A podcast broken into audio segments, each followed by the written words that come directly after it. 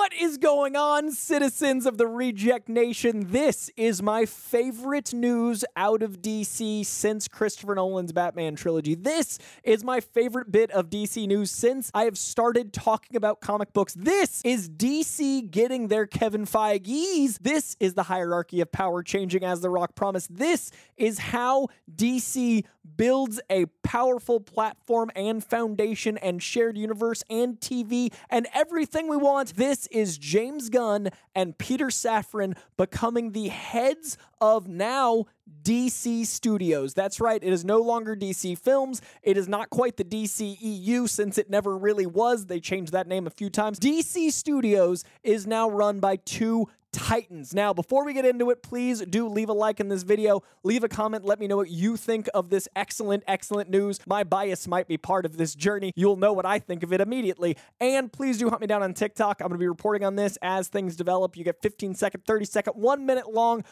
breakdowns of comic books and movie news, and this is the Zenith. I am so very excited. Let's get into it.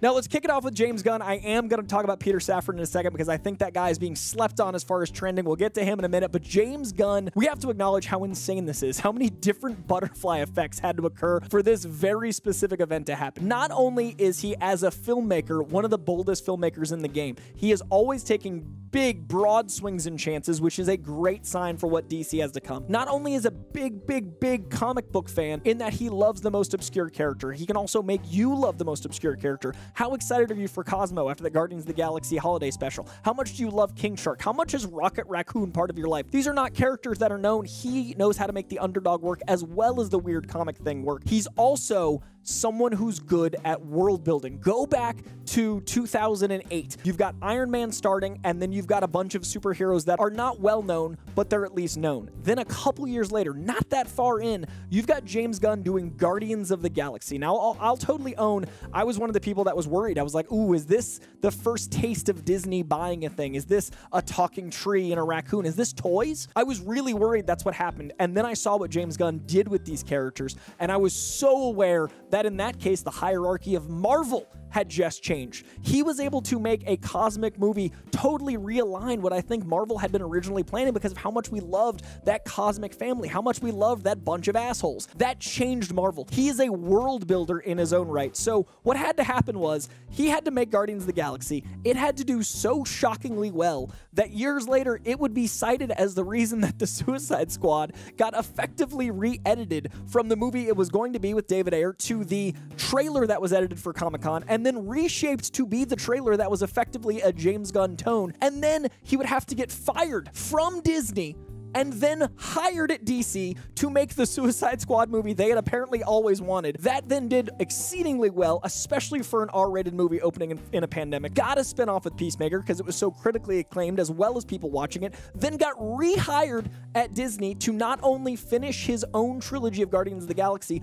but also make a spin off, which we just got the trailer for with the holiday special. And all of that being a sense of world building that led him to be one of the architects of Infinity War and Endgame, one of the brain trusts that was beholden to making what the Marvel Cinematic Universe is while Homeboy was working on DC's shared universe. So this is the perfect example of how you build out DC. He knows comics, he knows bold choices with movies, and he knows world building. He's going to be able to do what Kevin Feige does and do it with pizzazz, do it on stage, present in Hall H, make comic fans invested, and he's one of us, just like Kevin Feige is. Under that hat, Kevin Feige is a ride or die nerd that knows knows and cares about what panel of what issue things are happening on, so is James Gunn. James Gunn knows the obscure stuff from the 70s, the weird esoteric of the 60s, the strange crime ridden of the 70s and 80s. Then you get into the crazy image of the 90s. The guy has been there through it all. He's got the receipts. He's going to make the DC universe the greatest hits of DC like it needs to be. The thing that Marvel does best is they look at giant swaths of comic book, 10 years,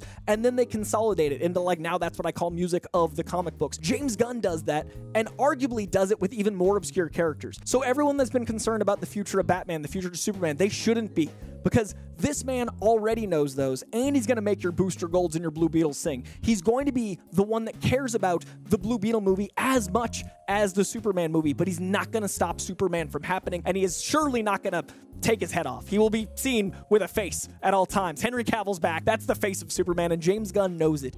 This is literally the best case scenario. Now let's talk about Peter Safran. We need to acknowledge how great a move this is to have Peter Safran as well.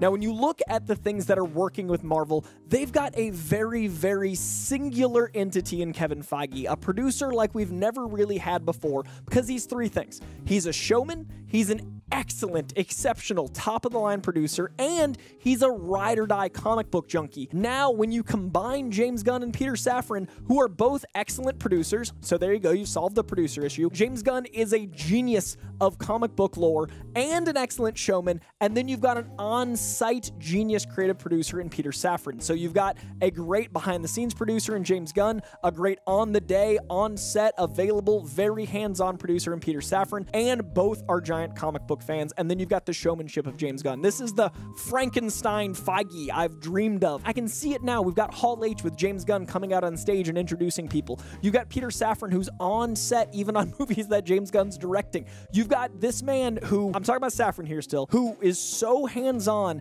that he was one of the key figures in making sure the Peacemaker show happened in spinning off of the Suicide Squad. I'm going to totally own a behind the scenes moment right here.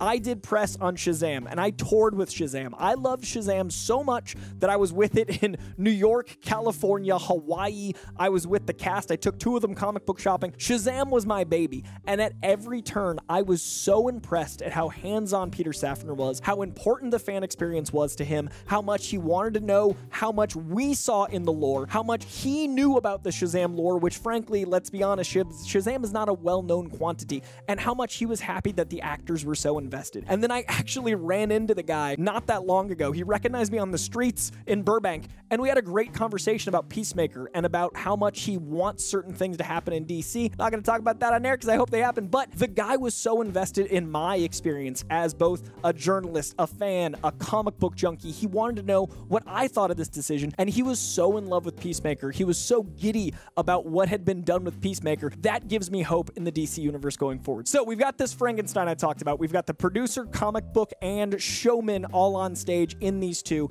and we've got Peter Safran being I have only heard amazing things about as far as what he's like on set. This is a man that turns small budget movies into large budget successes. He got his start in horror. He's done a bunch of very bold things like Ryan Reynolds Buried, and then he went on to make sure Aquaman made its billion dollars, made Shazam for pennies on the dollar for what superhero movies cost, and that did well. So that's what we need right now. We need a director and a producer that are both good at making this much money into this much money because right now, if you haven't noticed, that's what DC is struggling with. They're looking at how to leverage the money they have and rebuild from the ground up. So you've got two guys that can do that. And best of all, they're comic book fans. And even better of all, they care about our opinion. I don't know anyone outside of the many aforementioned times Kevin Feige that loves the fans so publicly, so directly as much as these two. Honestly, this is the best case scenario for DC. DC is in the best sets of hands it could be, and the future of DC is looking bright. This feels like when you're reading a Superman comic and you turn the page and you see him flying outside the planet and everything's like birds are chirping, things are singing. This is how I feel about DC right now. I am a giant DC Comics fan. I have wanted DC Comics to have